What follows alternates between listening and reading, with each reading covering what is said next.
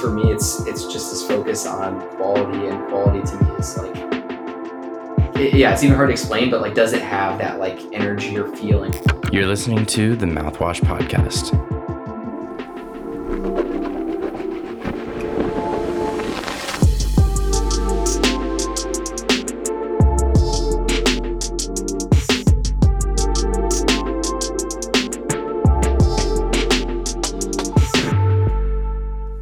Hey guys, it's Alex uh, here again on the Mouthwash Podcast. Uh, today I'm with Mackenzie. Hey guys. Um, Mackenzie's actually in L A um, this time, so like we're kind of in the same area. Um, it's always it's always nice. I feel like when we can be close as opposed to like across the country. You know? Totally. um, but yeah, so one thing that th- this is kind of a a thing that we've been trying to do is even on the first podcast on the first season of the podcast we primarily interviewed people who were photographers, people that really inspired us. And as we are growing and evolving and changing, and if you listen back to the first episode, we talked about some of the the ways that we wanted to change um, the kind of content that we're creating and the kind of information that we wanted to share. And we feel as if it's really important to talk to people who are like creative entrepreneurs in a way, um, people who are kind of building um, these platforms or building things that are a little bit bigger than themselves and they're not specifically tied to a certain medium. Um, I think there's a lot to learn from people who think this way. Um, I'm sure you would agree, Kenz. Yeah. Yeah, I'm super excited to start branching out and reaching into different spaces and kind of give the listeners a different um, like feel of the podcast this season rather than last season was so good. And I think we got a lot of like side-by-side comparing different people's journeys to where they got. But this season kind of switching up the subject matter, I think will be really interesting. Yeah, so like we and today, like today, the guest that we're talking to is somebody that I have kind of like a long history with, and and then I have actually gotten the chance to introduce you to, and we've both like worked on freelance projects with him. Like we've kind of run into the same circles. Mm-hmm. He's like the reason why I have the job that I currently do right now. Matt Black um, has just been somebody that I think you and I can consider some sort of like creative mentor to us. Somebody that has like taught us how to like think a little bit differently, to stretch, you know, totally. Kind of stretch like what we knew or thought we already knew. Um, just by challenging us and even just like being as nice of a person to be like, hey, like we should just talk this week and catch and chat up, you know, like and figure For sure. out, you know, those little things. So um, today we're actually talking to David Sherry. Um, David is the founder of a company named Death to Stock Photo. Um, I'll let you, I'll let him talk a little bit more about that. He also has um, some other things going on called No Agenda. Mackenzie actually did the rebranding for that. Um, Mackenzie and I have both worked on projects for Death to Stock. Um, And just somebody that, who I think is really dialed in and really focused as far as like um, being able to think differently and like not, he's never been somebody that like kind of just does the same thing over and over again because it works. He's always experimenting. And I, I really, really like admire um, mm-hmm. the way he kind of tackles those things. So um, David, what's up?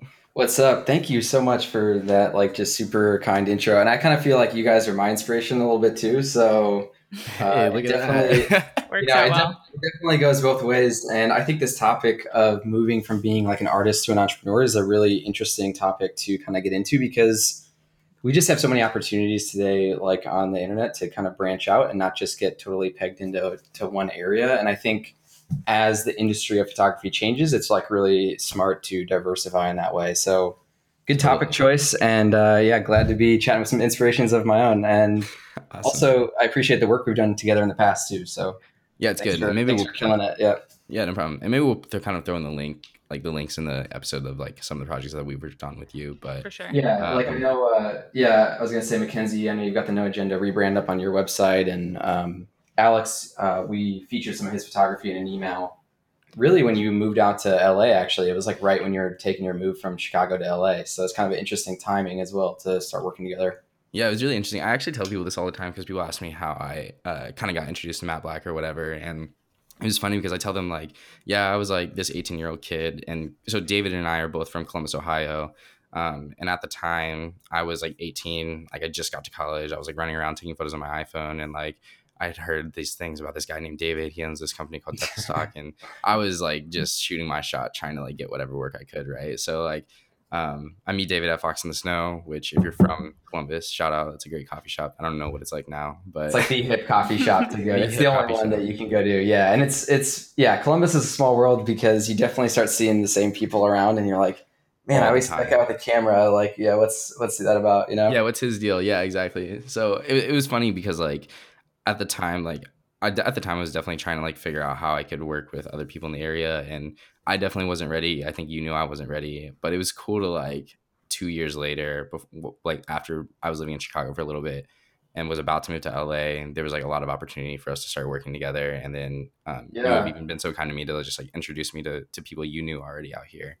Um, totally. And then well, even through that process, I was able to introduce you to Mackenzie, and you guys were able to like work on stuff together as well. Right. And you definitely kind of grinded it out. I mean, that was like a good few years of uh, doing photography in Ohio and then photography in Columbus. And it's funny because we really started the same way. Like I kind of started uh, as a photographer with Death to Stock, and like my original pitch to companies was just like, hey, there's this thing called Instagram. Like, how are you going to have enough high quality content to fill your Instagram? Um, so it's kind of funny because I feel like I started like in a similar way. I was like pitching local businesses in Columbus, and then, you know, kind of branched out into its own business really. Totally. Yeah. So why don't you talk to us a little bit about, um, I think, and I think people are confused about, and even I was confused about like what Death to Stock was and is, but I think as I've gotten to know you and I've learned more, um, I think the business model is incredibly interesting, and the way that you've been able to bootstrap the whole thing. So like you didn't secure any funding at first, um, and you kind of were doing the whole thing by yourself for a little bit. Right. Well, I, I had a business partner that was Allie, um, but maybe we could talk about like the project that came together for us. Like, I guess, do you remember exactly what I told you when we kind of reached out and first kind of had that conversation? Because I feel like even going through our project together is kind of a good example of like how the business itself runs. Yeah. You want me to explain that? I mean, I well, yeah, I'm, I'm, I'm trying to remember exactly how, how I kind of reached out and how we started that discussion. Um, yeah.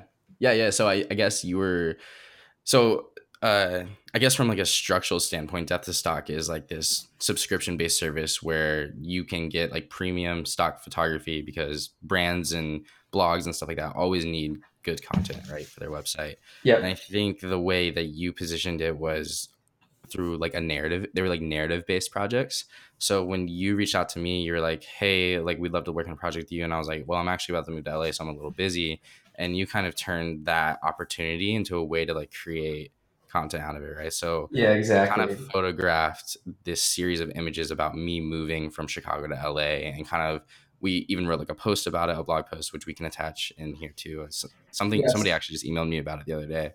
Oh, um, that's crazy. So, yeah. Just, yeah, so that's kind of like how um, the business model is really. It is a subscription, like you said. Brands pay for access to monthly packages of photos and videos, and basically every month we work with different artists to produce that type of media. And the example that you kind of gave of your um, package, which was like well-timed with your move from Chicago to L A, like that's essentially how we work with photographers. We kind of pick different people every month, and similar to the project we did with Mackenzie, it was like that.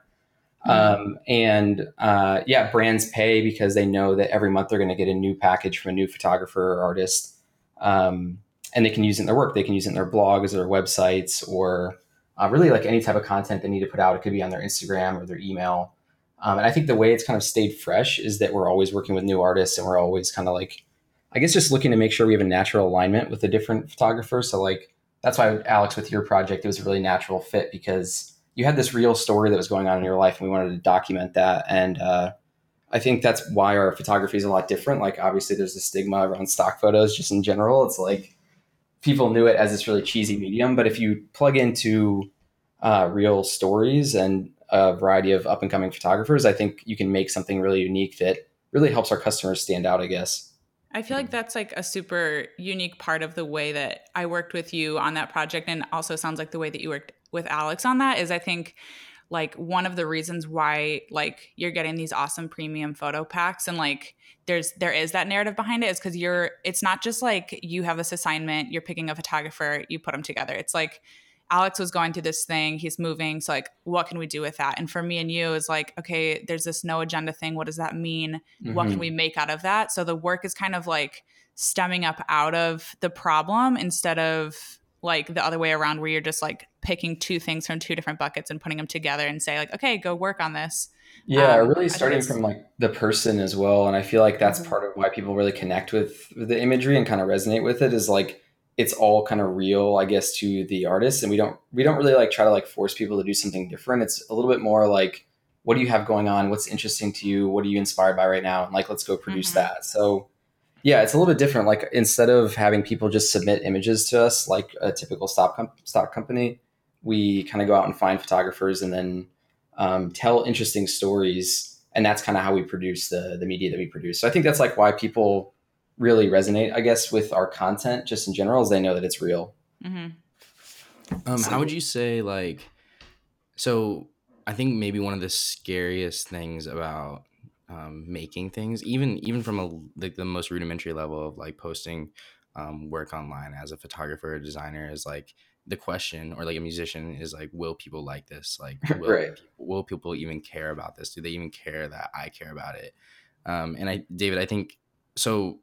So I guess like to backtrack and give people context, how many mm-hmm. how many subscribers do you have to this list of people who? So you have like a general yeah. email list that's free, right? And then you have right. like a premium list that people sign up for and pay for, right? Yeah, so it started as a as an email list that was just free. So like back in the early days, I was just shooting photography and then sharing it. Um, and the basic pitch was sign up for ten free photos every month to use in your own projects.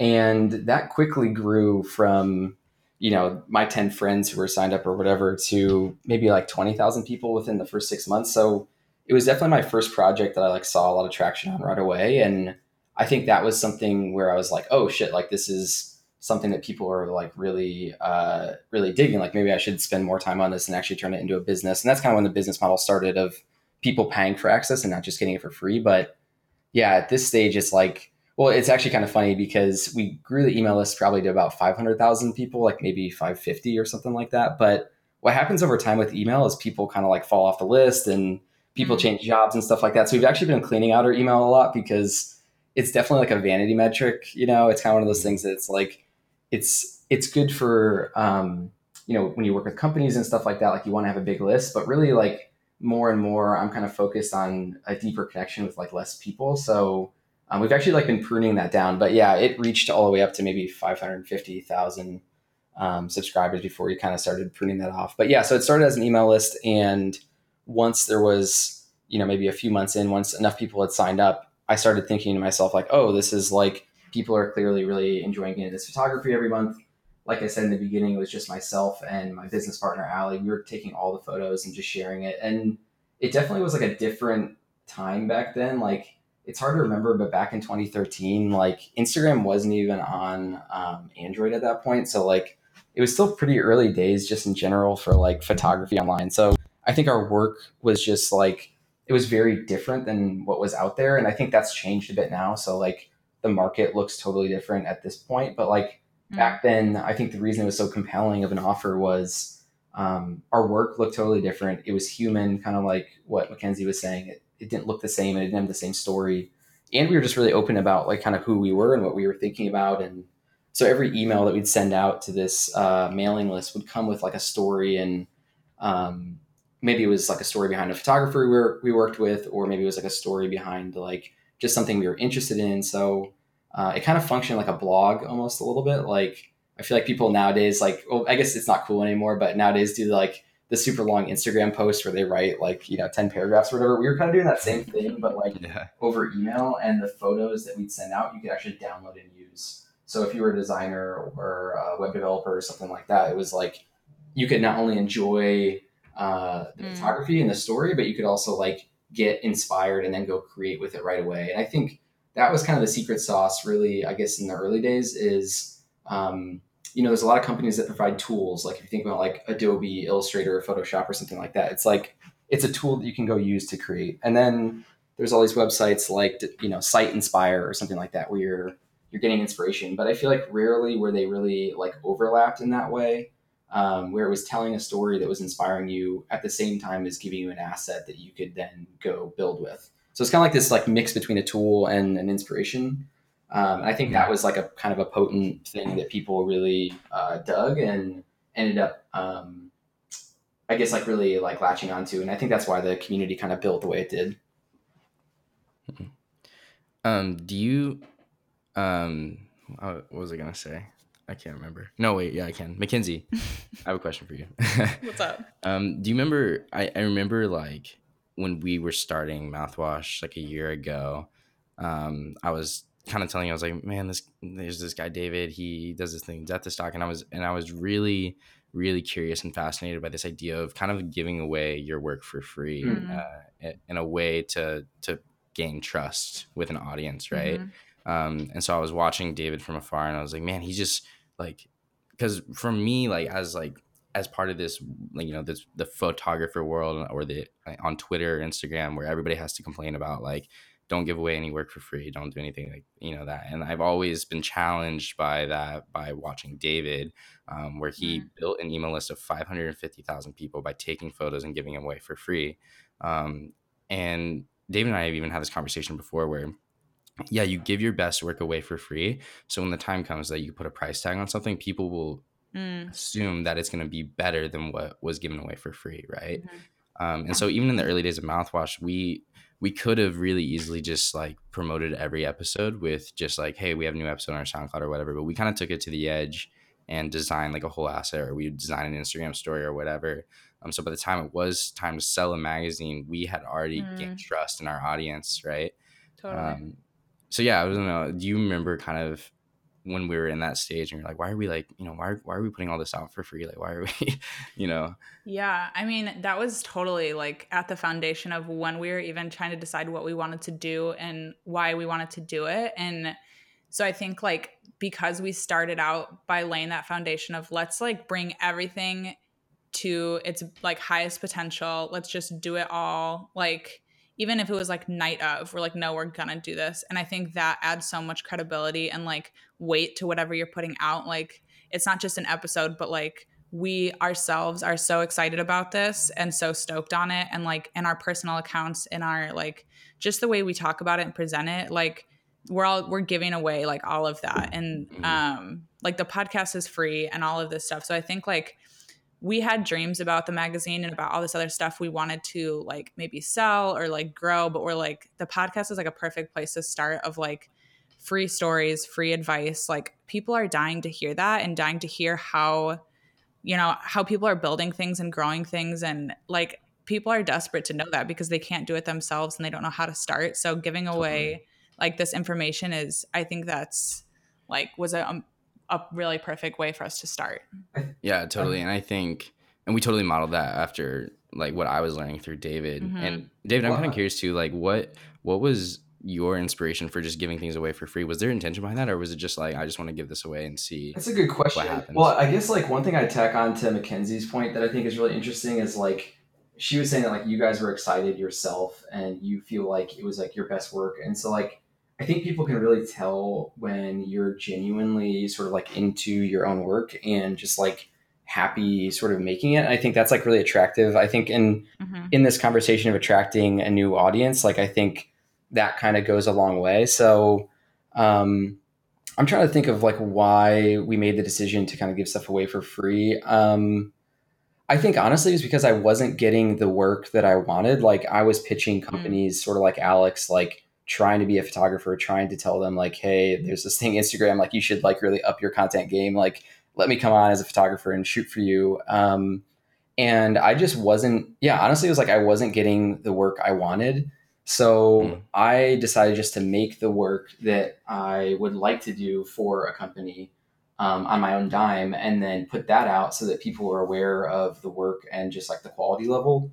Um, so I think that's like kind of how people can start down that path is just saying like, well, I'm not getting hired anyways, you know, and I want to prove to like this audience or people that I can do work of this quality. So maybe I should just make it myself and, um, and share that and let people sort of experience it and try it out. And then, you know, enough people ended up finding that work to be interesting, using it in their own projects that they said, hey, this is really valuable. And so, you know, I think after maybe six months of doing the email list for free, we said, hey, uh, remember how we've been giving you stuff free? Um, you know, we think we've given you a lot of value over the last six months.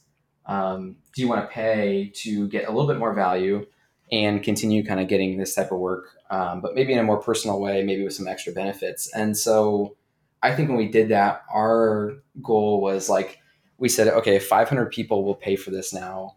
Like we'll turn this into a business. And I think like four hundred people uh, ended up paying for it, but like, they paid for it like in a day. Like it was probably like a twenty-four hour thing. And I think that is sort of the power of building up um, attention and trust like ahead of time. So yeah, I, I kind of feel like the reason we did stuff free was because um, we weren't being paid anyways. And I think that's like pretty common for artists uh, who are kind of starting out, is like, they don't always get the assignment they want. So you kind of have to go out there and like create that assignment yourself. And the best way to get that in front of people, at least for us at that time, was like sharing it in a way that was actually valuable. So it's not just even sending it. And like, it wasn't even just us sending it and saying like, hey, look how good at photography we are. It's like, hey, you can actually just go use this right now. Um, and so mm-hmm. that was like even more value, I think, for those people. So when it came to, it, when it came time to be like, hey, like who wants to pay for this? Um, you know, it, it sold out in like basically like a day. And I, I think that was probably the same for your magazine. It was like, you did all of the work selling ahead of time. Um, and then it was just letting people know. Yeah. It's it's interesting, actually. This, me and Alex were talking about this earlier today in terms of design or working with brands, but I think it kind of connects with this, is like, if you're working with a brand that knows nothing about design or nothing about like good content, like half of that relationship is you educating them on like the purpose of what you're doing and the value of it. So I think you giving away that stuff for free at first and showing them how it could work and how it could work in their advantage, like that was you educating them and like teaching them about how this works. And then after that, they understand why that's important. But people sometimes won't just like believe it offhand or take your word for it, especially if that's not like their expertise or not their like area. So I think you giving that away informed them about why it was important, and then it became important to them. Right. And, and I feel like they maybe live, they, they use it to the point where it's like, oh, like I can't, it's almost like, um, when you think about any subscription service, it's like Spotify now. It's like, I've used this and there's just no way I'm not going to not pay for Spotify now. you know what I mean? Like, right. like you, you, it becomes a part. And I, David, I think you and I have even talked about this, that like Death to Stock has become a part of people's online experience or their workflow or their um you know whatever they do to to get things mm-hmm. done. Like it's become a like a very vital and critical part of that, um which is really cool as yeah, well. Yeah, I think all like good new ideas do exactly what Mackenzie was saying, is that you like educate your consumer about something new, um, but you also have to like break their old narrative. So mm-hmm. you know, Spotify is not the same as going to the C D store and like buying a bunch of C Ds or whatever. Mm. Um, and so like sometimes when you introduce that, it people don't always get it right away, and that's why, you know, it takes a long time for Spotify to sort of build up to the place it is now. Um, so I think for us, it was probably more breaking the narrative of what stock photography could be. So, you know, in the old world, it's like everybody knows kind of the, you know, the comical stock photography with white background or whatever. And so I think part of the education and the like breaking um, of their expectations was like, hey, this is one, it's free, but it's also way better quality than anything you're paying for. So I think that was like, part of it as well is just, uh, yeah, when someone tries it, you know, and the easiest way to get someone to try something is um, giving it away free, is once they try it and then saw that it was so different than what they expected and so much higher quality. Um, I think that was kind of why people really like bought into the idea. Uh, so, yeah. Do you think there's like a level of, um, I don't know, Mackenzie and I talk about this a lot too, is like, you have like like for this is like probably one of the easiest examples is like a store like Supreme that they can like, you know, make if they know they can sell six hundred of one item, they only make three hundred of it. Um, and I guess it's like a little bit different from what you're doing, but as far as exclusivity, do you think there was like a little like touch of like like people that were in the know on Death to Stock? Like, oh, do you yeah. think like they felt felt like empowered by um, being part of the club, essentially? Like, oh, I know about this thing, and like they want to tell their friends about it, or maybe they don't want to tell their friends about it, or they got excited when they, somebody else knew about that. That's yeah, def- you know? definitely. I, th- I think there's a magic to that. Yeah, for sure. Um, and I think we were people's like secret weapon. Like we had a lot of our paying customers tell us that they actually didn't want to share it with other people, um, which is kind of like not exactly what you want for, uh, yeah. you know, you want, you kind of want your paying customers to like refer people. But um, yeah, I definitely think that any, any company that gains traction tends to um, connect really well with a small group, but not everybody, and then kind of moves up that adoption curve so that more and more people sort of start buying in. So for sure, there was like, I think everybody, it was funny because we never talked about numbers in the early days. And so like, I think people felt like it was their secret tool or weapon, like up until like, probably there was like two hundred thousand people on the email list, because we, we always made it seem. Yeah. Well, the other thing that was funny is people always thought we were a huge company. Um, And really, it was it's like pretty much been like two people the entire time. Um, so yeah, I think like one thing I liked kind of doing, at least initially, was never having an about page. Um, and we kind of still do that now. Like we still don't have an about page. And I think when you kind of remove stuff like that, it, it maybe feels a little bit more like you found this thing that no one else knows about. Uh, and like, you don't even know exactly who these people are, where they come from, what their background is like. Uh, and I, yeah, it kind of added, I think, maybe a little bit to that allure of like, this is something that I only know about. And um, it makes it more special in that way. And you kind of like build a characteristic of like mystery in it, and people like, you let the work speak for itself. Like people have to go figure it out, figure out what it is right. themselves. You and know? What you th- we think, we think about like, I was actually at a, uh, talking to one of the, like the product designers of V S C O, and he was saying that, um, and this kind of goes back and alludes to the um, thing you were talking about where you're trying to kind of whittle down your list and kind of get an audience that's more focused. Mm-hmm. And we'll talk about that in a minute, but I was talking to him as a designer at V S C O, and he was saying that like, there's like full intention of not really explaining what their little tools or buttons have. Like a lot of the times there's no, I think they have now, but in uh, there was a brief period of time where all it was was symbols and icons. And they said they really wanted people who were curious enough to go figure out what the app did to be their audience. Mm-hmm. Like they didn't want to make something for the masses. Like they mm-hmm. made a product that was specifically designed for the, the artists and creatives of the world, of the people who were curious enough to genuinely figure out what all this thing could do, you know? Yeah, get some um, and maybe. I think that kind of alludes into like that at the about page kind of thing is like, are you curious enough to figure out who we are as at Death to Stock? Like, are you curious enough to figure out all the creative ways that this can be used? Because they would, they would compare it to a tool like Instagram where they would release a new feature and they would tell you exactly how to use it. And they said that because of that, it limited um, the level of creativity, because n- now you're given the instructions on this is how you use it. If you don't use it this way, you're using it wrong. Um, but when you kind of leave it open-ended, you let people be creative and they make new ways for that platform to, to exist, as opposed to, to only being told how to use it one way, you know? Yeah. No, totally. I think a good sign, like early on, if you're onto something, is that people are using it in weird ways.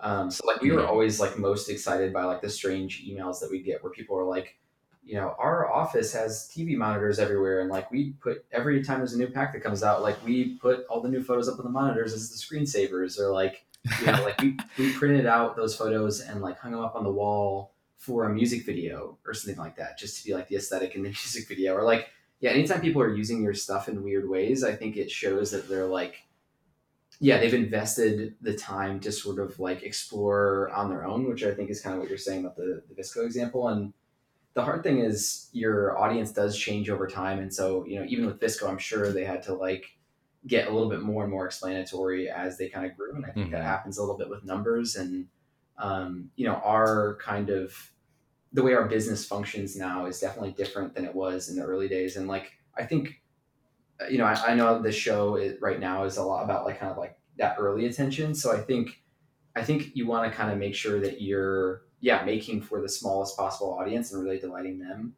um, because that's the only way that you can kind of get something rolling. And these problems of having uh, kind of more people down the road where you have to like maybe explain things more, like that's a good problem to have. And I think uh, is in some ways maybe easier to solve than like, how do you kind of get that first traction to get people like really obsessed?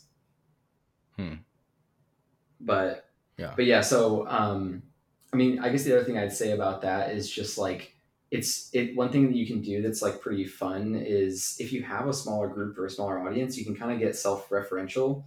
Um, I try to do this in my emails a little bit as well, like my personal emails is, um, if it's, if people think it's this small club that not that many people know about, you kind of want to like signal to everybody that like, this is a small club that not that many people know about. So you can kind of like make inside jokes with the audience, or you can like reference mm. things from six months ago. And that's a good way of not explaining as well, like bringing up an idea or something from your past or something about you without explaining it. Um, because it kind of just shows that like, if you've been around for the past six months or whatever, you would have gotten that joke, you know? And I think mm. that makes people kind yeah. of buy in. And I think when we see cult T V shows or, um, you know, like cult classics and stuff like that, it's all kind of, the group who loves it gets it, and the group who doesn't sort of doesn't. Um, and all those tiny little details that you might add into your product or your email um, really add up. And so I think another thing, maybe as an example of that, that we did at least with Death to Stock that was really effective was, um, so the premise was, you know, sign up every month, get free photos by, by um, email. And a a lot of times we'd actually send out emails that didn't have free photos, but they'd have something completely different or random. Um, like we do fun little surveys or giveaways, or um, I remember like we did this one campaign where it was literally like a shitty iPhone video of the ocean. Um, and like the, hmm. the subject line was just like, take a breath. And it was just like, the email was just like this GIF of waves. And it was just like, you know, take a second to like breathe or whatever. Um, and I think mixing things up and breaking their expect- expectation of even what they're sort of expecting um, from you and, and how you've built that audience, I think is another interesting way to like get more buy-in from that uh, variety, I suppose. Mm-hmm. And there's like an ownership in that. Like if people are picking up on that, like there's nothing like talking to someone about something that you just learned about and then being like, oh, well, di- like, did you catch this one thing? Mm-hmm. Or just knowing those little bits and pieces creates that like people want to pay attention then. And they're like, okay, I'm really going to like make sure I check next time so I don't miss it. And that like ownership, I think, is something that will turn any just like brand to like a more like personal experience, which I think is something we're definitely shooting for in Mouthwash, and like kind of creating this like relationship where people feel like they're part of it and they want to like know the ins and outs. And it's kind of like there's kind of a mystery to it, but that's like kind of why they have to look further and like search around. So mm-hmm. It's mostly a mystery because we don't have the time to do everything that we want to do. Unintentional mystery, but it works in our favor. Yeah, right. Yeah. But yeah, you're. I think you're totally right. And just, I mean, I think it goes back even a little bit to like what we were talking about with like education is. If you can break somebody's expectations for what they think a thing should be, I think it's always a good way to kind of like attract people. So, you know, for our photography, because it was story based, because it looked different, it kind of broke their expectation and educated them on um, stock photography doesn't have to look like that. It can look like this. And then as mm-hmm. they get adjusted to us being the stock photography company and we put out a playlist or we fund a music video or we talk about how we're obsessed with this like random D J or something like that. And I, I feel like people, uh, some people really get that and they're like, oh, this isn't just like a stock photography company. They like have personality and they have other interests too. Um, and some people might see that and they're like, dude, why am I not just getting my photos this month? Like, why are you talking about mm. this totally random thing? But um, I think it's better to please kind of the people who are really interested in that than I guess care about over explaining to people who don't mm-hmm. that. So I think, yeah, I guess maybe a lot of it is like, you educate and create like this new expectation or standard, and then you have to break that expectation or standard, um, you know, at some point down the road again. Uh, yeah. So, yeah. David, can we talk about like, I think one of the most fascinating things about how you've built community is, I know, I know we've mentioned that, but maybe people don't fully understand this because I don't think this is like a very modern way of building audience or community right now is is through email yeah. lists. Like if you guys sign up for David's email list, he'll send these um and he's even inspired me to do my own too, which is it's actually been a lot of fun. But like he's kind of inspired people, or you you created this email list where you kind of just like write um down like thoughts or like ideas or whatever, and it's almost like in a blog, but it gets sent straight to you. Mm-hmm. um so I'm kind of curious, just like in a world where people don't read like people don't read anymore, Um, how are you like continuing to build this list of people who are curious as to like what you have to say? Like, what do you think is like the key to like, where have you found yeah. success in that? And where are the things that you haven't found success? It's in? a good question. I mean, the good thing about email is it's the only place that's not getting like limited. Like if you built your audience on Facebook, now you have to pay for it. Um, obviously Instagram changes mm-hmm. the algorithm and it's um, tougher to get the same reach. And so the nice thing about email is it's kind of like the place that always um, is not going to be blocked by that type of thing. Um, but it's also like the same place that people check every day. I think that people have like, a, they have like an insatiable appetite for quality. So if you make something truly quality, people will pay attention for a really long amount of time. Um, and so like, if you were to make an album that's four hours long, if it's like the best album ever, people will listen. Um, so I think like, I guess as far as like attention and time, to me, people have the time. Um, they just don't have time for something that's not, I guess, like worthy of their time, whatever that means to them. Um, so I don't really have any fear, I suppose, about like writing something that's super long or super short. Um, I try to just make sure that whatever I'm writing is like, I find really interesting and I'm really excited about it. Uh, and it's funny because I kind of like know when my writing is going to like hit or not. Um, and more and more, I'm trying to like restrain myself from just sending stuff out that like I didn't really feel like really had whatever that thing is. Um, mm. But yeah, so the email list is like just, it's a lot of it is thoughts about like just the creative mindset just in general. Uh, so it's kind of like a lot of nuance about why we get stuck, uh, why we might have fear about putting our, our work. Um, and I think that's like a topic that a lot of people can relate with. So yeah, I just think I'm probably talking about topics that people want to talk about more, but aren't having as many discussions. And then I think in my like excited uh, discovery or exploration of those ideas, I share that out loud. And um, yeah, it's interesting because I almost feel like I get more reaction and response from those emails than like even stuff with bigger audiences might um, with like Death to Stock or other projects too. So um, I don't know, I guess for me, it's, it's just this focus on quality, and quality to me is like, it, yeah, it's even hard to explain, but like, does it have that like energy or feeling that I'm like really, uh, mm-hmm. yeah, that, that I really have when I created that thing and, and put yeah. it out. It's almost like, like- Did, oh, go ahead, Kins. I was just going to say something I love about your emails, David, is sometimes I click on them and I don't like, I have to actually pay attention to see if this is like an email that you sent just to me or like it was part of your email yeah. list. And which I really love that because one, like if it, if your emails were to look like if they were like crazy over designed and all this stuff, like I think I would have less interest in reading it because that kind of like rolls in more with all the clutter of the rest of my emails. But I get this like clean email.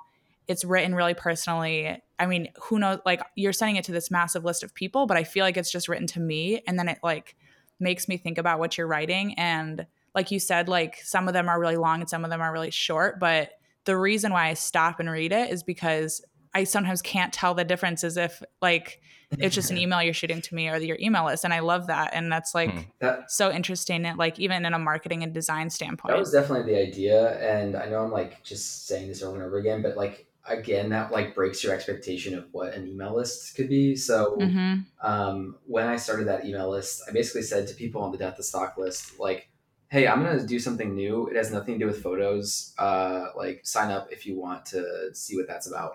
And that was like the first kind of like communication. And then uh, the thought behind it was do everything completely the opposite. And, and yeah, write like I'm writing to a friend. And so if I'm writing to a friend, I'm not going to style it with all this stuff. I'm not going to like overdress it, you know? Um, and I just feel like so many totally. email lists, I mean, every different marketing channel sort of gets ruined by like whatever's uh, kind of like the main marketing culture of that channel. So, um, you know, all the emails start looking the same. A lot of the social stuff starts looking the same. Um, I didn't feel like anybody was owning like that personal sort of interaction. Um, so I thought that was like why it might be interesting to people. Um, so that was definitely the intention, I'd say, at least in starting that.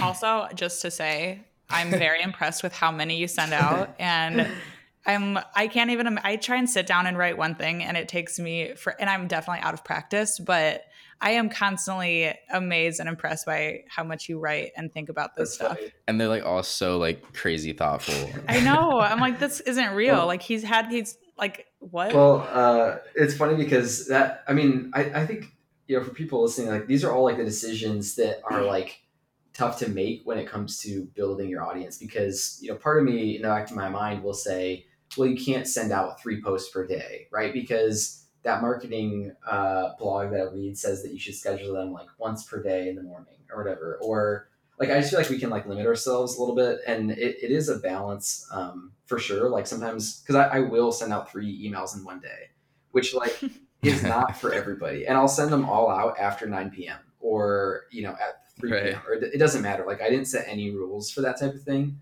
Um, and yeah, this is like the balance of kind of like building a community where they know what you're about, um, but also like making it, I guess, for like the diehard people. And so in my mind, if, if someone really likes the email list, they open it like as it comes in immediately. And if it's three, like even better, you know, and I guess we could even mm. think about it. And there is some balance here. Like you don't want to just like, like when Kanye joined Twitter, he started tweeting like way too much, um, in my right. opinion, but maybe there's some people where like, every single Kanye tweet is like something they're hyped about. Um, I was actually hanging out with somebody the other day that had like Kanye's like Twitter notifications on, and I was like, man, you're like a real yeah. one for that. That's crazy. Yeah. So I guess like, I mean, there's definitely a balance, but I think once again, in the early days of building your audience, like you want to kind of produce as much as you possibly can for the people who care. Um, and so, yeah, I kind of think that while I don't want to send out ten posts per day, like I think there's probably people on the list who, if I send out three emails, like it's even better than if I just send out one. Um, and I think that's maybe hard even for artists to remember, is that like, it's not that you're interrupting people if they care about your work. Like they're actually glad that you showed up and they're mm. happy to buy from you. Like, I think that's the other thing too, that people sort of don't remember is like, and this is like a bad example, but if you're in the desert and you need water, like you're really glad when you see like the water bottle person show up, like you're like very glad to go pay for that. Um, and so right. I think people forget too that like, yeah, if you kind of build that audience or if people like start sort of enjoying your work, they're glad that you showed up. You're not like bothering them by, um, you know, to a point, but you're like, you're not bothering them by like producing that thing and putting it out. Right. I think we get in our own heads about, I, th- I think we get fed so much stuff that we don't need, that we kind of trick ourselves into thinking that, well, they don't need what I care about. And that's not necessarily true, you know, all the time. Yeah. It's like the opposite. It's um, like the more strange uh, and like random the thing you care about, and like the more unabashedly you put that out, the more other people mm-hmm. are like, oh, thank God someone's talking about that, 'cause I thought I was the only person who like thought this thing, or, um, you know, wanted yeah, to push my work like that. And like, I think a lot of, at least the email list that we're talking about now, yeah, it's, it's called Creative Caffeine. Like, I think a lot of it is permission. Um, and so maybe even permission for some of my audience is like, if they see me sending out three emails at nine p.m., like that's permission that they don't have to necessarily follow like some strict marketing schedule that is like invented, you know? Mm. Um, totally. So I think, yeah, if I can give permission in the email or by my actions, um, you know, I think that's something that like is also helpful to people, that they're welcoming into their inbox or their social feed or, you know, wherever they find your work. Mm.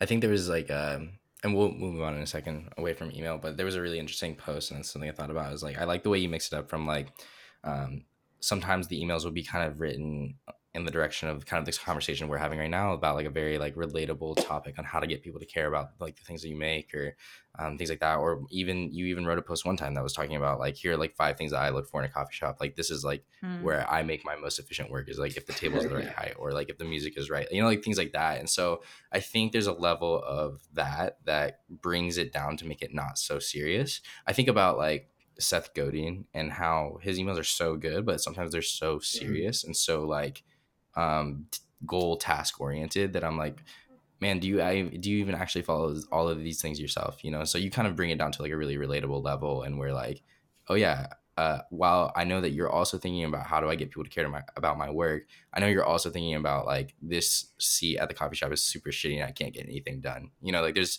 there's levels of like relatability. Yeah. That, and that you, you, and you can like break, like, I don't know if you know the term, like break the third wall, which is like in a movie where like the actor like talks to the audience.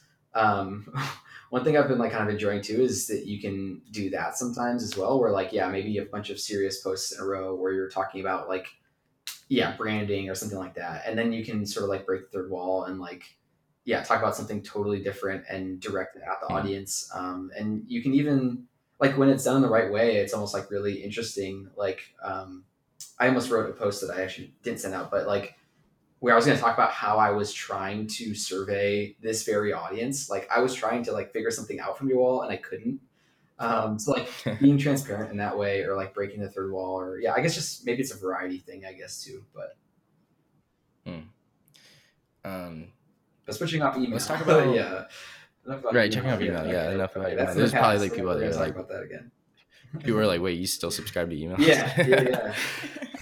No, I'm that's kidding. A good point. Um, um, y- I was gonna say we can talk about some some newer newer tools or something like that. I, I'd be curious, even you know, your guys' perspective too, because it is interesting. Like, if you're building an audience today, um, you know, how do you, where do you start, and um. you know, obviously even like an Instagram or something like that is pretty noisy. If you feel mm. like Twitter is your main channel for kind of communication, or is it Instagram, or what's it been for now? Uh, yeah, I, I mean, I'll answer this, and I'm Mackenzie, I'll let you answer this after this is, is that, I don't know. I think personally, Um, I, I've been on Twitter for like a really long time, since I was like in the eighth grade. It was like where I went to like, like it was like my online diary that, I don't know, I just like wrote things and like was honest and transparent about it. And almost in the way that you use email, I was using Twitter to just like write really honest thoughts about like, this is how I was feeling right now. And I don't really like, I don't really care whether or not people agree with it or disagree with it.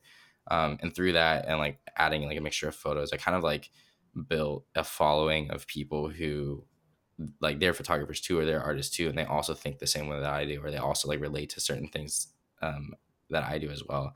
Um, and I think I've like been able to like kind of build like a like a community or like a following of people on Twitter who just kind of like feel it. Like I, I felt that. Like I feel the same way as you. And obviously like things have changed. Like Twitter's definitely not like, it's more of like a, a comedy timeline for me now. It's like something that I laugh at or whatever. And the conversations, I, I used it as a place to escape from real life almost when I was like in high school, because I wasn't around anybody that's able to have the conversations that you and I are having right now.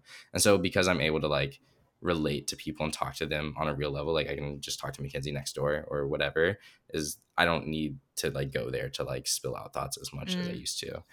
Um, and then Instagram for me is like, I don't know, it's just always been a place that I share my work. Like I feel like there's sometimes like I'll go through phases of like, I'm gonna get like really personal on my Instagram stories or whatever, and then I'm like, I don't know, like it's just, I don't know, it just feels like a little like distant, a little like, like it feels a little like sculptured to me in a way where it's like I'm like literally curating every little part of this to make me feel relatable. And maybe that's just me and like the way I feel, but I don't know. How do you feel, Mackenzie, as far as like how do you use platforms to kind of build an audience? Yeah, I mean, I think Twitter, I literally didn't even know how to tweet until like last year. Um, so I'm still figuring out the Twitter world. But um, for Instagram, I think there's like a constant back and forth of like, okay, is this just my portfolio, or is this like my personal, like, is this my personality? And like, I really haven't, I haven't shared like too much like personal stuff on there. It's more just my work, which I think is fine. Um, and I think people use it differently in different ways, and that's how you build different types of audiences. And I think for Mouthwash, when we were trying to grow platforms, um, or even just grow awareness, like on our Instagram, it's like, okay, we can post our work, we can post other people's work, we can post promoting stuff we're about to do, but mm-hmm. we we kind of start started to have to get creative. And I think um, because there is a lot of, David, like what you said, it's just a lot of the same. There's so much on there. It's super saturated. A way we wanted to figure out to connect to our audience was like, okay, we can give things away. We can share oh, our art. Yeah. We can share posters. We can, um, and like giveaways are all over Instagram. But for us, it was more of like sharing our narrative. So like we did something with disposable cameras where each one of us um, took a disposable camera and just shot a roll of whatever, like our day-to-day lives, just anything that was going on. And then we did a giveaway for it. And like, that was probably our most like engagement in a post, because I think people have this like fascination with like that personal element, and it's, you're not just getting a product, you're not just getting like a free water bottle, but you're getting like a peek into like the behind the scenes of Mouthwash. So we kind of used Instagram as a platform, and we have plans to continue to do this and like kind of stretch what it's used for, and like bringing it off the screen and into people's hands and getting creative, doing stuff like that. And that idea was actually inspired by you, David, when you were talking about the the Mister U S B, where you guys, as opposed to like giving like a, a photo pack away digitally, you guys just sent out, like you shipped out like a U S B yeah. uh, drive full mm-hmm. of like, you know, twenty random photos. And, and we, and we were like, yeah, I wonder what would happen if we like just shot disposables of like, are they like, I would, I was literally just like taking photos with like, there was a coffee shop I go to every single morning in Echo Park called Woodcat. Um, and I would just like take photos of it or like my drink or whatever. And when we put, made that post and like kind of took the risk on the post, we're like, do people like really, really care about this? Like, do they actually care about like what I do every morning? And the answer is yeah, like they do. Well, it's just a fun thing to be a part of. No, I, I love that like idea. And I feel like all the best ideas like that, at least from like a marketing perspective, always feel like the biggest risk. And I think people can kind of like sniff out whether or not it's like genuine and um, like real, or if it's like, you know, made as like a campaign or something like that. But that was definitely for us, mm-hmm. at least at Death to Stock, like all the successful campaigns we ran were stuff like that, where um, it was just interesting and a fun thing to be a part of. And what's funny is actually that's how I met um, Chelsea at Matt Black. She bought the U S B. Um, so oh, did she really? Like, yeah, which is really funny. It was oh my gosh. In L A, and then Um, you know, I went to the Matt Black office and she's like, you know, I have that U S B you guys sent out like two years ago. Or whatever. So that's amazing. Um, you kind of never know. That's awesome. Um, yeah. And I just think that's so different. So I, yeah, I love, I love that idea. Um, and yeah, I feel like you guys can even like expand that where it's like, you know, once a month you get like a, a postcard or something like that. I don't know. Yeah. I really, I think. Right. Cool. Yeah. But yeah. Just that. Well, it's, it's funny too, because like my roommate, who has no interest in, like, she's not a photographer, she's not a creative. When we were talking about the idea, just like in my living room, she was like, so people get this in the mail and then they have to pay to develop it. Like they have to do it themselves. And she's like, I don't get why you would want that. So it's kind of going back to our point about like, like specific audience and like the kind of people you, the kind of people we want to follow us are the people who would want to take it and get it developed and pay for it to get those photos. That's even better. I didn't know that. I thought you guys developed and sent it out, but I'm even, that's so much cooler that they had to go do that. We're like, no, you can do yeah. it. Well, there's, there's like, like the mystery uh, element yeah, to it. Exactly. Right? It's like the reveal almost. Um, man, that's, that's fascinating. Yeah. I kind of wish just that people, I mean, I was talking about this with someone else kind of recently is like, I feel like everybody has ideas that are really interesting and fun and unique. And those like show up and they're like, they're like, yeah, that's cool. But uh, I don't know. I don't think anyone will want that. And then they instead go with like the really like typical kind of idea that is out there all the time. They're like, no, I'll just do that like same campaign that everyone else is running right now. You know, like everyone else right. in the market is doing it. It's, it's just kind of like too bad because I feel, I feel like it's like the opposite of what you should do. And, and that's why it feels so hard too, though, because I feel like when those ideas show up, you're just like, I don't know. It just doesn't sound like it would be interesting to people. You know, it's always scary at first for yeah. sure. Um, while we have not too much time left, um, David, I kind of want to talk to you about where you're at now. Um, yeah, I think I don't, I don't know if it's public or not, so we can cut this out if we need to, but you're no longer like, um, with Death to Stock essentially, yeah. right? You kind of passed it on. Yeah. So, um, so do you kind of want to talk about that and sure. like, I'm I'm kind of curious um, to see like just to talk about like what it's like to like build something for, you know, four or five years or whatever. And then um, when's like the right time to let go or like move on to something yeah, so else? I still own the company, um, but Sean Singh, shout out to Sean, is C E O now. Um, and I put in maybe, yeah, I think I worked on Death to Stock for like five years. Uh, it's definitely hard to, it's hard to, I'd say move on. It's hard to make that decision. Um, I guess I just felt like I'd like, given those five years my all, and I wasn't producing the same sort of like excited creative, I guess, anymore.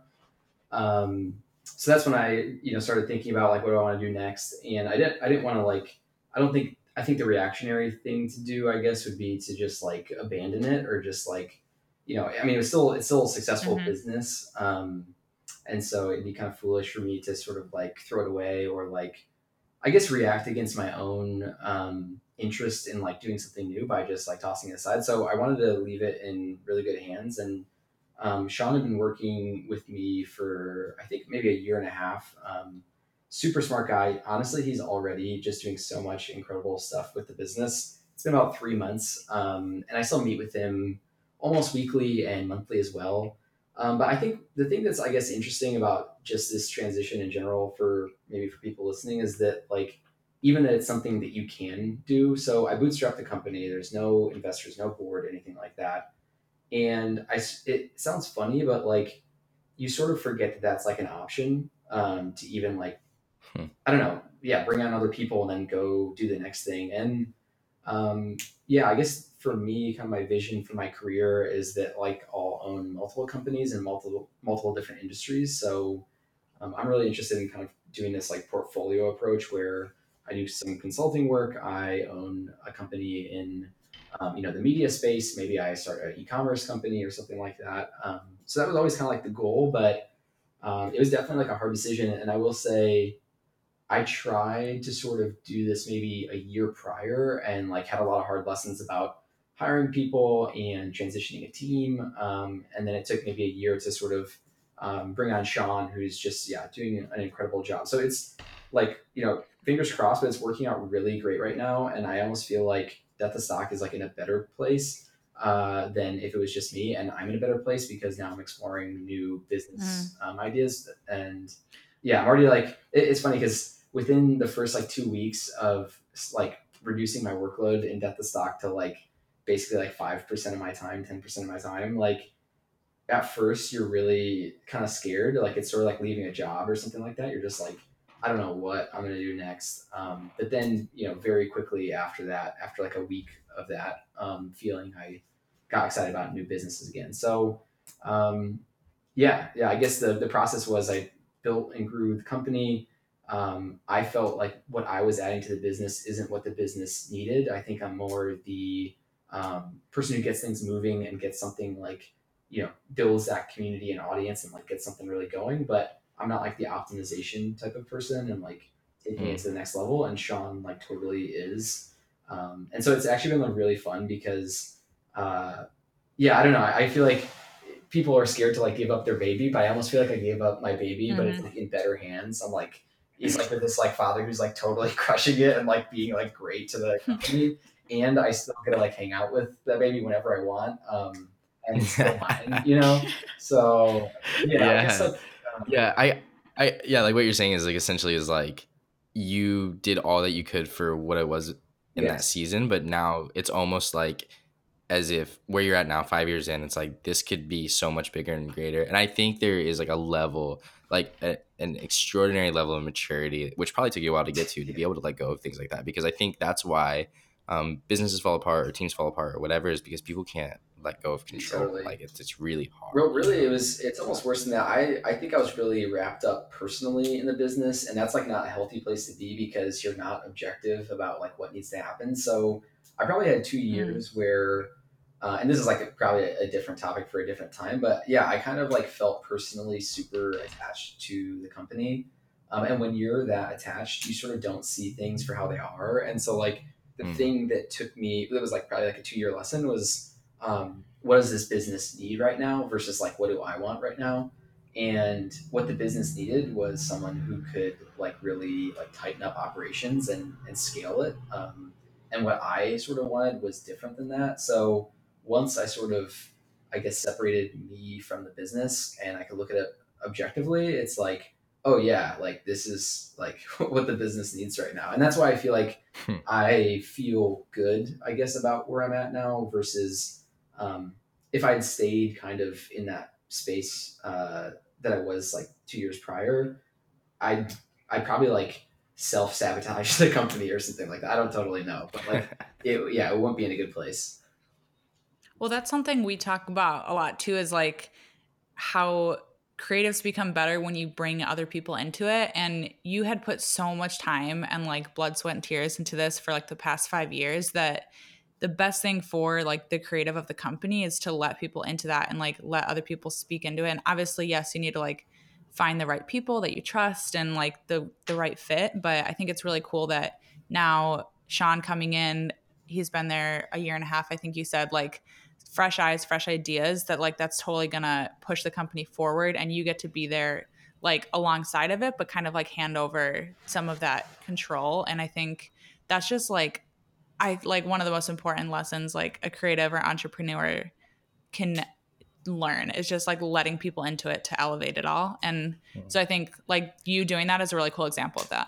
Yeah, thanks. It's funny. I've been kind of saying this lately, like the secret of like the dirty secret of the startup world is that it's like emotionally really difficult, uh, but it's actually emotionally mm-hmm. really difficult with yourself. Like it's not actually the like, I mean, personally, like I don't think that it's like the stuff that comes up or like the problems that arise. It's more like how you're like, I guess, working with yourself on these things. And um, yeah, I just think through some, through like, I guess, hard times and growth, you're mm-hmm. able to see a little bit more clearly. And you're able to see that like a lot of the things that uh, were problems were like problems of my own creation.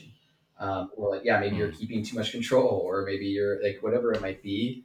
Um, so I think when you kind of like resolve some of that stuff more, then the business stuff becomes a little bit more clear, um, and you take it less personal. It's like, yeah, like I, I think my strengths are this, uh, and that's like great. And I think this person's strengths are, you know, something else. And that's what the business needs now.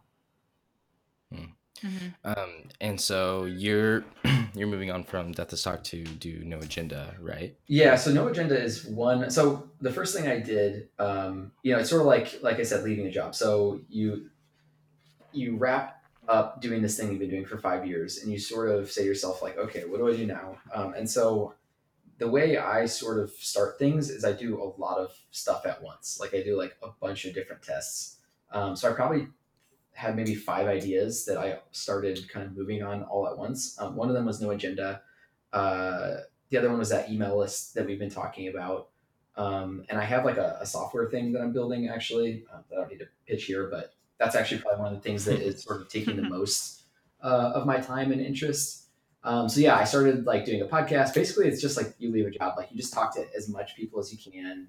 You put as many ideas on the wall as you can, and then you slowly start like removing them again. So at least that's kind of how I go through those creative seasons is like, yeah, start a lot of stuff and then cut out, you know, ninety percent of them. Um, and then that's kind of how you narrow it in on what's next. And, and like I said, like, I think at least as of now, my goal is sort of this portfolio business approach. Um, so especially if you're bootstrapped and you're kind of doing it yourself. So yeah, I'm doing some consulting work. I'm doing with writing, doing a, a podcast slash uh, live stream video called No Agenda that Mackenzie did amazing branding for. Um, and then uh, a lot of my time is actually on this kind of new software project that I'm working on. That's been exciting as well. Cool. Well, I guess we're gonna have to bring you back on to talk about that one. yeah. Yeah. I'll, I'll, share, I'll share with you guys behind the scenes. Cool. Um, because do you have anything else to add? I think. I think I think honestly we could probably talk all day, and this felt like five minutes long, but for sure, I'm not sure. I'm not sure how long people would be willing to listen, so we'll just have to do it again sometime. Well, thanks. And- yeah, no, I think that was it was super good, and like David, I feel like one of the things that I respect about you the most is you're just like this wealth of even just ideas and thoughts and ways to think differently about things. So the perspective, just like since meeting you, that I've gotten about just creative ideas and creative thinking is. We could talk about all of that stuff forever. Um, but no, this was great. Well, thank you. Yeah. And I've, you know, for people listening, I've worked now with both Alex and Mackenzie on projects, and like, they're the real deal. Like you guys just get stuff done and you do it to a super high quality standard. So like I said, in the beginning, like, I feel like you guys are my inspiration too. So it's, uh, it's like, we'll, we'll end the podcast with this little like love fest thing, I guess. I know. We're just over here gassing each other. Yeah. Everyone's eye, one giant eye roll happening. It's okay. Yeah, you have to. Um, yeah, you gotta show us. But cool, man. Uh, yeah. Right, right. Cool, David. Well, uh, thanks for joining us today, man. Um, we're actually gonna. David has like literally a million things going on, so we're gonna put all the links in the bio. I really encourage you guys to sign up for um his personal email list. Um, just really awesome, like great ideas and thoughts going through there. Uh, Death to Stock is awesome too. They send out like a free photo pack every month. Or are you guys still doing it like that? Yes. Or is it yeah, media is still going out. Um, I think it's a, it's. It's about monthly at this point, and we'll be doing some okay. new stuff as well. Sean will be kind of putting some new stuff through, so that'll still be a good space. Yep. Awesome. Yeah. So Death to Stock will send out free photos every month. It gives you kind of a taste of the way they operate. There's usually like a really interesting story or narrative. I think I've learned so much from there. I've like found so many awesome photographers through there. Um, and then if you guys really like it, you can sign up for premium. Um, and yeah, also pay attention to some of the things that he's doing with No Agenda too. He has like some live streaming going on. There's just like really interesting conversations. So if you like enjoyed this type of conversation, I, I really felt like we were kind of in the like a no agenda type realm. Um, but yeah, uh, right. Um, David will be around. I don't think he's going anywhere. Uh, he's a good friend of Mackenzie and I. Um, like I said, he's one of my heroes. He's somebody I really look up to. Um, so yeah, uh, thanks for joining yeah, us, man. Yeah, thanks so much for having me. I uh, really appreciate it. And I'm looking forward to hanging soon. Totally. Cool. Talk soon. Thanks again for listening to the Mouthwash Podcast. For more information, you can follow us on social media or check us out at mouthwash dot co.